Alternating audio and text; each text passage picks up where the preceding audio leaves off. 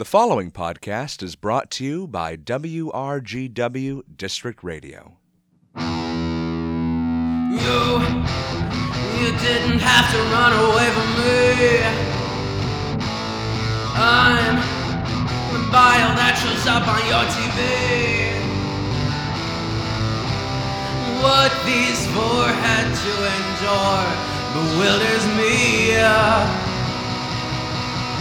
to endure bewilders me. So, you wish you hadn't put me on your screen. I'm the worst of men you don't want to meet. Does it get a little hard to condemn me? No! These shows were cut short. These shows were cut. Hello, and welcome to One Season Wonder, where my esteemed colleagues and I discuss the failed T V projects that never quite made it to Season two. I'm Kyle. I'm Adam. I'm Jack. And I'm Joseph. Today we will be discussing How to Be a Gentleman, a two thousand eleven three-camera sitcom airing on C B S, in which Andrew, a nerdy, self-described gentleman, learns how to be more quote-unquote manly and less of a gentleman from his new roommate and personal trainer and his old high school bully, Bert. So, these are the characters. Andrew, the uptight magazine columnist with a strict moral code about being a gentleman. Bert, his meat-headed and womanizing new friend, and also high school bully. Janet, his apathetic sister. Mike, his wacky New Zealand brother-in-law. Diane, his kindly mother. And Jerry, his spineless editor and not really part of the show. The show was created by, written by, and starred David Hornsby, who's best known as the down-on-his-luck former priest Rickety Cricket on It's Always Sunny in Philadelphia, Pamela Fryman, who is executive producer for How I Met Your Mother, and Fred Savage of Wonder Years fame, both directed several episodes. The show has a twenty-seven percent on Rotten Tomatoes. It spent two episodes on Thursday night primetime, immediately following The Big Bang Theory, but bombed so bad that it was moved to a Saturday time slot, where the rest of the season was left to rot. So, what did y'all think of the show? So the show did not work.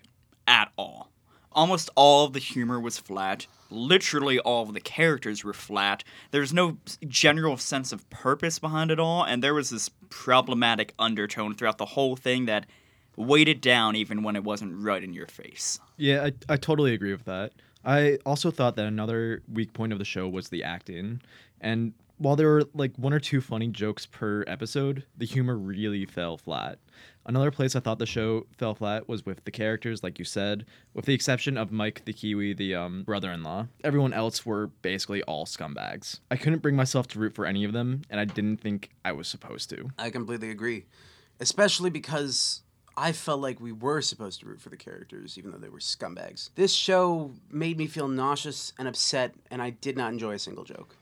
Yeah, it was it was such a gross show. It's so filled with incredibly problematic things, and it constantly seems so close to, like, it wanted to make, like, oh, a good point about something, but then it just didn't and just failed horribly, and it was just hard to watch. So our consensus is that the show was uh, pretty problematic, and it wasn't always clear whether that was the intention of the writing, or at the very least the misintention of the writing, or how much of it was an issue of interpretation or of execution. This might get heavy, so strap in, folks. It starts with the pilot. The A-plot of the first episode is nothing special, but the B-plot is awful. Mike is desperate for attention because his wife, Janet, is going out to dinner that night with Craig, a friend from work. Andrew insists she shouldn't do that, but she says, and I quote, "It's just two friends who like to get together and gossip about their coworkers." Later that night, Andrew catches them at dinner, laughing at a joke, and sees fit to step in and say, "What are you doing? You have a husband who loves you." Janet points out that her husband Mike is ten feet away, having come with them to watch over her. Andrew walks over to Mike to talk and suggests Janet may just be trying to get a rise out of him, even though there has been no indication of any kind of unfaithfulness. At the end of the episode, Mike walks in and says he slapped Craig across the face and that Janet rewarded him for it in bed. Again, This was the pilot for the show, which was picked up by the network, in which Mike uses violence to prevent his wife from consorting with a male friend. And also, by episode four, Andrew is now roommates with Bert, you know, the, the macho high school bully that's trying to make him a man. And in that episode, Bert sleeps with a woman named Candace and brings her home. He then leaves before she wakes up, and Andrew invites her to stay and have breakfast. As Andrew puts it, before learning the lesson of the episode, Candace is someone I hang out with. We're friends. You know, we go to museums and movies, like friends do. His boss then points out to him that Bert is sleeping with her and that this is unfair. Andrew, having a friend who he is shown to enjoy spending time with, is doing the quote-unquote boring part of being in a relationship. The bad part, the part that makes everything just not worth it. And while Bert is doing the fun part, Andrew and Bert both come to this belief and ask her which one of them she considers her boyfriend.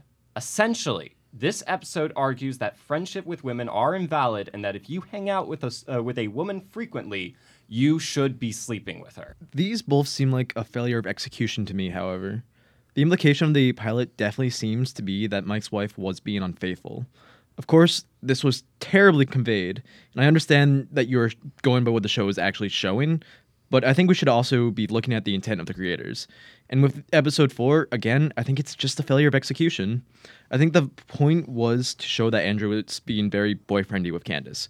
Of course, there was also the issue in this episode that made it seem like the only good thing about the relationship is sex, and this is obviously very terrible. So I agree on the failure of execution matter. If you ask me, the way the pilot set up Mike, they set him up as a punching bag to his friends and family, and he has to find his gumption, and at the end, when he stands up for himself, it strengthens his marriage. To me, that makes it seem like it was intended that Janet had this act of emotional infidelity, and that Mike needed to grow as a person there. Uh, the issue is, even though I believe this was the intention, this was the redemption idea, the fact that it didn't come across this way without a bit of a nitpicking has a troubling implication for the people behind the scenes who thought the audience would pick up on it like that.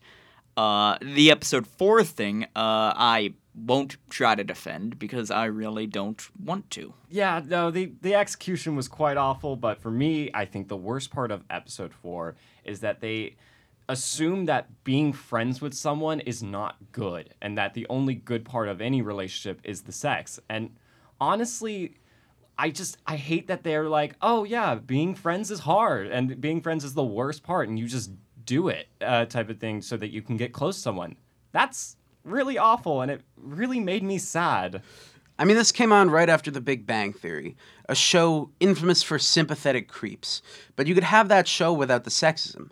Not this. I'd argue that this kind of sexism and toxicity was integral to the overarching plot and message of this show.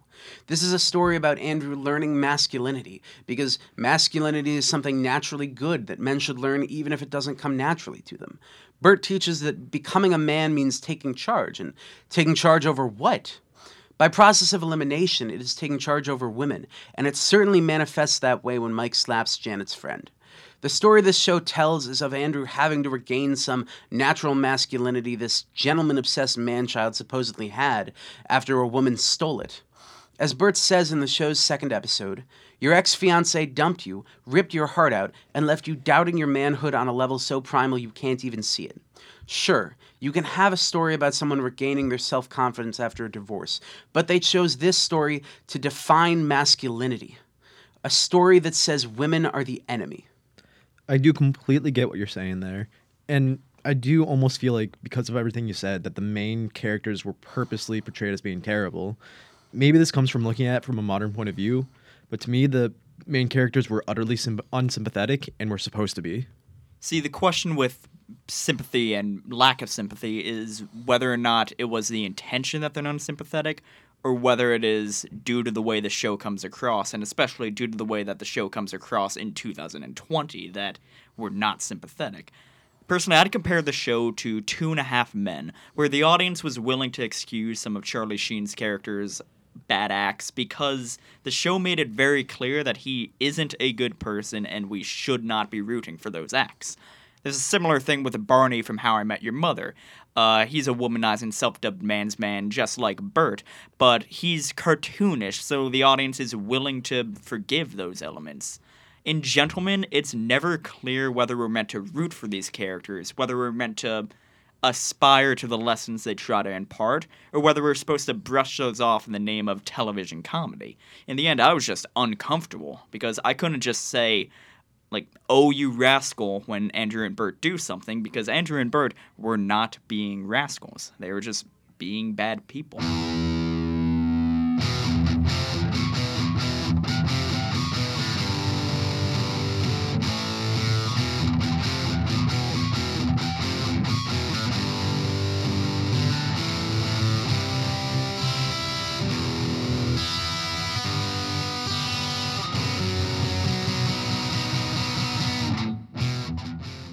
So, on a lighter note, uh, let's talk about the comedy show.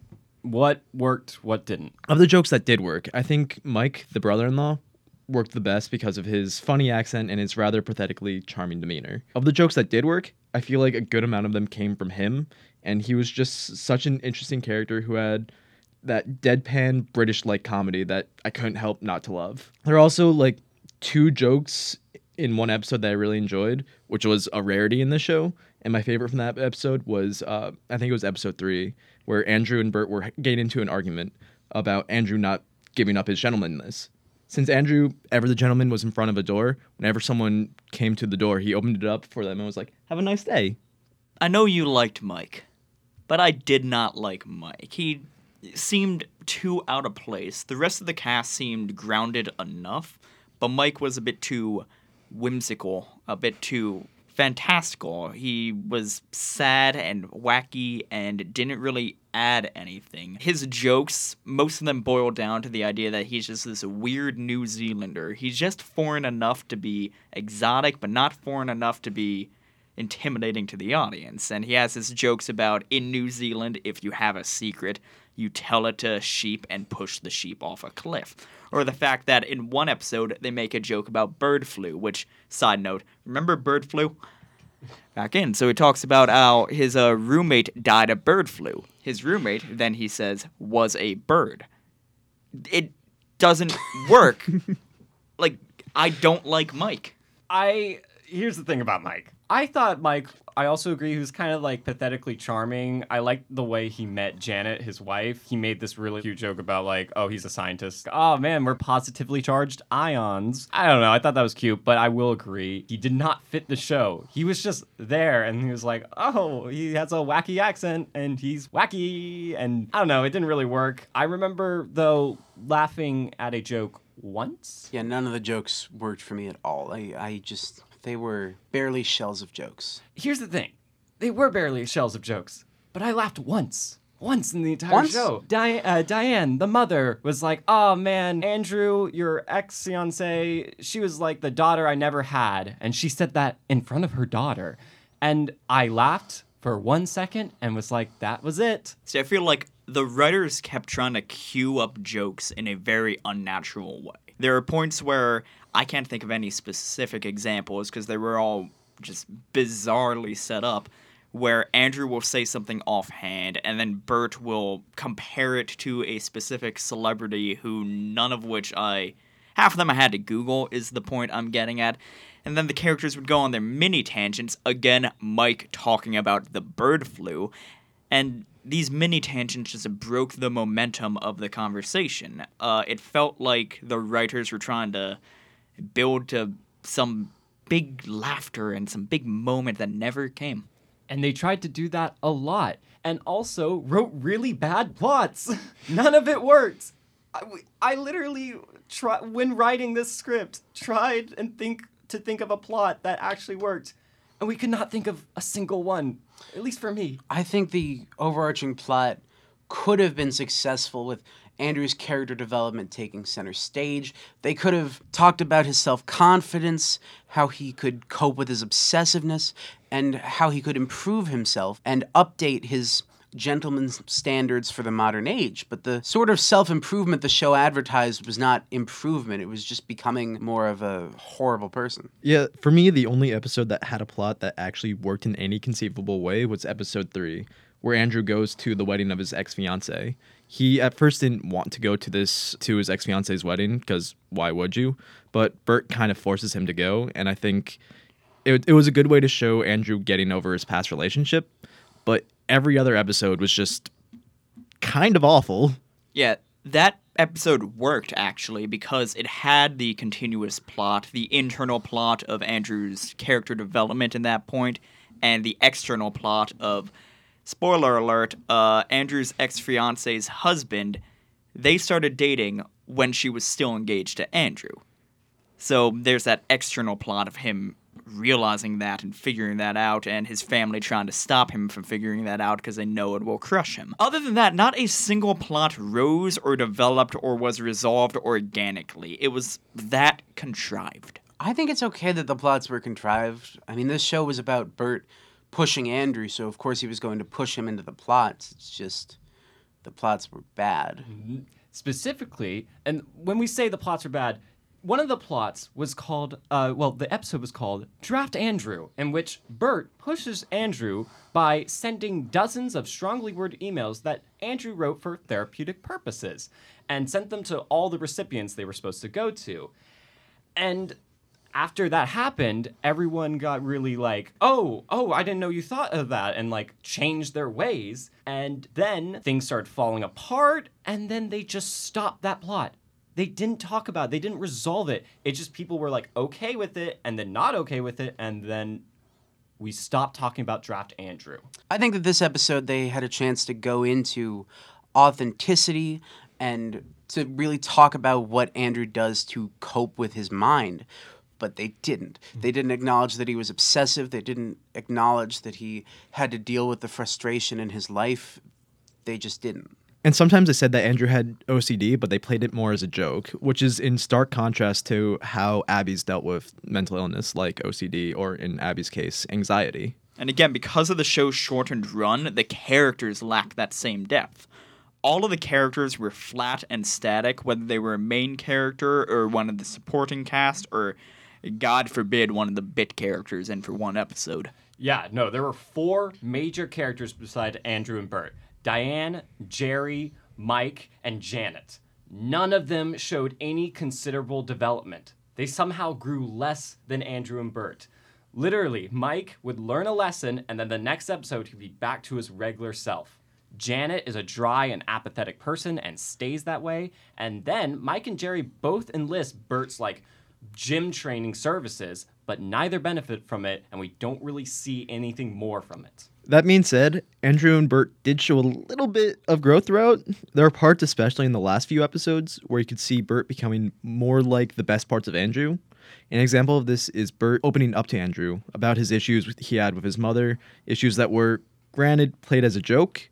He also had a point where he actually decided to try to have a relationship with a woman for the first time in, I think, five years, he said. And you could also see Bert rubbing off on Andrew in that he became a lot more confident in himself than was seen at the beginning of the season. And finally, almost every side character was a woman, and all of them were portrayed as incredibly flat and naive to the men. Literally, Bert could just say something and everyone would be like, oh, okay, I agree, and I am convinced by you. The only character outside of the regular cast, the only bit character who was a man, was Bert's father. And honestly, he was flat too. He was just the machismo of Bert, but in a more paternal way, if that makes sense. And I think it's just so much more noticeable how flat the female side characters were, because there were maybe a half dozen of them, and they were all pretty much the same except for names and hair color. Many of the female characters in the show seem defined by their womanhood. I mean, you have Janet, who's pretty much always portrayed as snide and controlling, the antagonist of most of her episodes, but she has depth because she sometimes gets sentimental and emotional, needing to be protected. The perfect stereotype of a housewife. Then again, I did love Diane, Andrew and Janet's mom. See, I don't know if Janet was really any flatter than the other characters. I think she was, you know, a dry, closed-off person, but a female character is allowed to be dry and closed off. Women can be dry and closed off. It, she wasn't well written, but I don't know if it was necessarily because of that gendered dynamic. I mean, she wasn't well written, but neither was anyone else. Neither was anyone else. I hate Mike.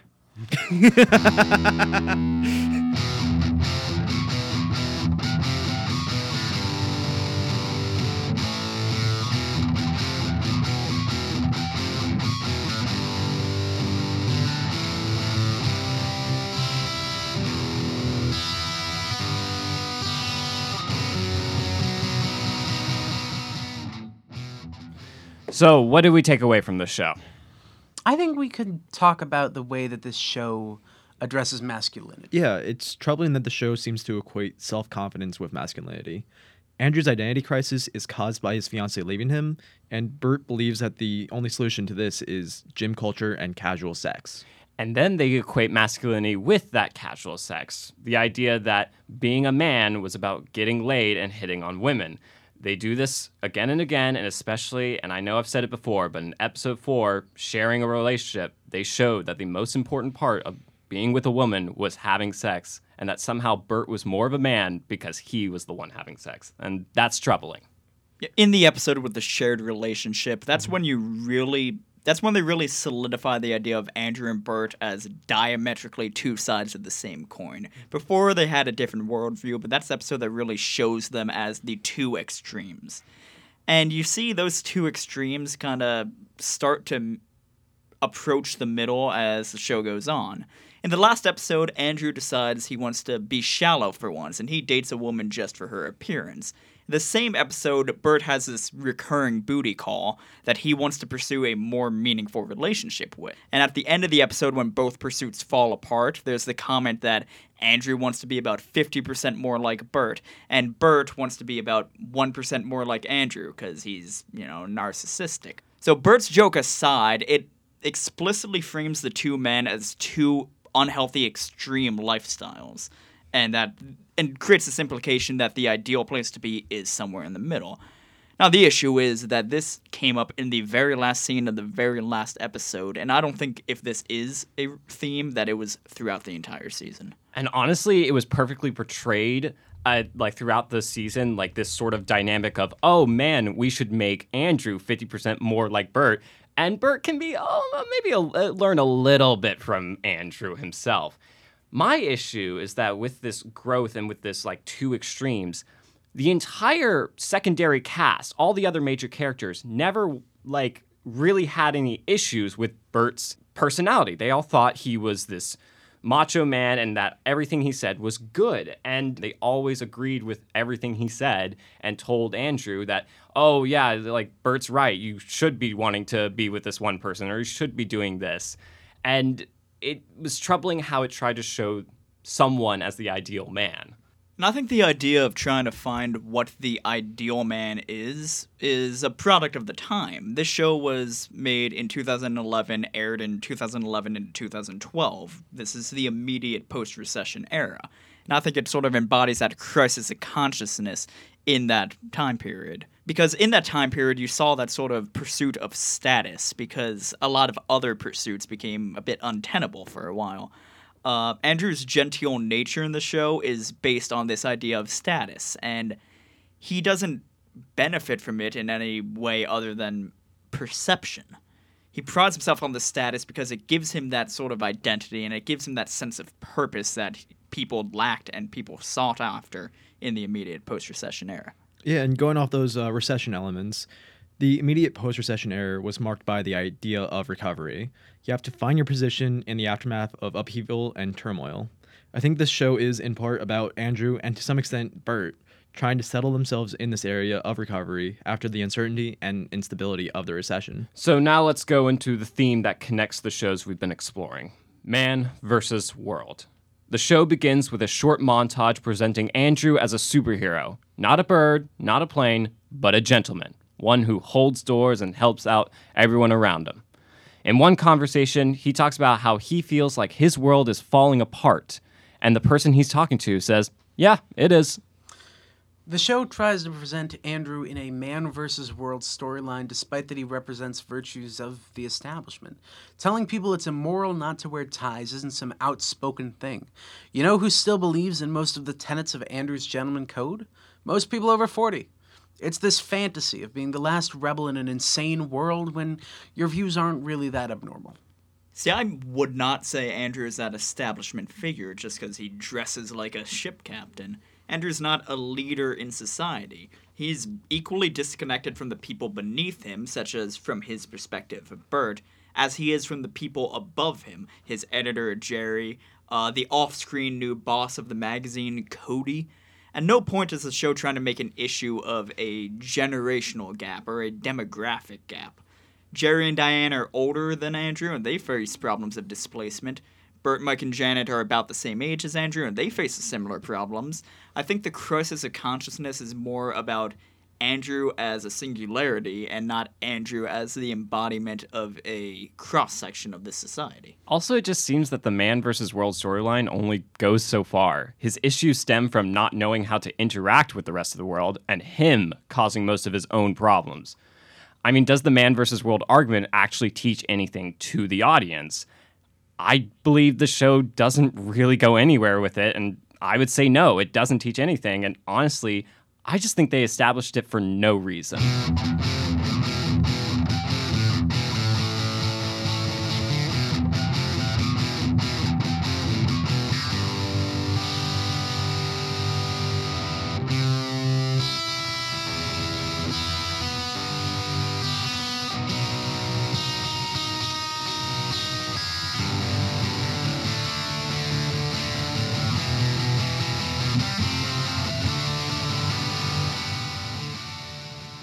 So, in summation, let's give our closing thoughts. All right. Whenever I watched an episode of How to Be a Gentleman, I prepared myself to feel absolutely gross. The themes and situations the show portrays are not okay by any standards today. There were many scenes that made me think, yep, this was made by a bunch of men with very high school mentalities. Do yourself a favor. Don't watch it. It doesn't add anything and has no substance. Andrew once said... I feel like my whole world is falling apart. Me too, Andrew. Me too. I hated pretty much every element of this show except for the elements that I was indifferent to. We didn't really talk about this, but I felt that even the sets were poorly designed, like they thought it would make them less manly if they decorated. Terrible humor, terrible characters, and terrible plots made a guess what terrible show. But remember, it was also very sexist. The show seemed to me like it was designed for the purpose of perpetuating sexism and toxic masculinity. I think the show didn't know what its purpose was. I couldn't tell if I was supposed to root for the characters or not. I couldn't tell if I was supposed to praise or pity certain actions. And I couldn't tell if there was a single tone or sense of humor I was supposed to find in this show. So the fact that I had to qualify a lot of my feelings with, I think they meant for it to be like this, is just not a good sign. I paid five dollars for this masterclass in mindless pap, and when that royalty check reaches David Hornsby's mailbox, I don't want him to cash it. I want him to, like, use it as a bookmark in some cheap paperback that he ends up, like, forgetting on the bus. It was... ooh-wee. This was, without a doubt, a bad show. The jokes rarely hit, and it had extraordinarily bad execution. I could see what the show was trying to go for, but it was not successful in any major way. The only saving grace the show had for me was Mike. While the theme the show went for could have been a good theme, the show was brought down by so many other factors, such as bad writing, bad acting, and of course, the problematic elements. I wish I could say that the show was worth the time I spent watching it, but it simply was not. But hey, at least we watched it so our audience doesn't have to.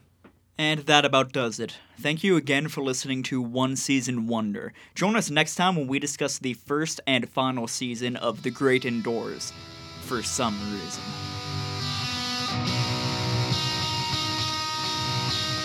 These shows were cut short.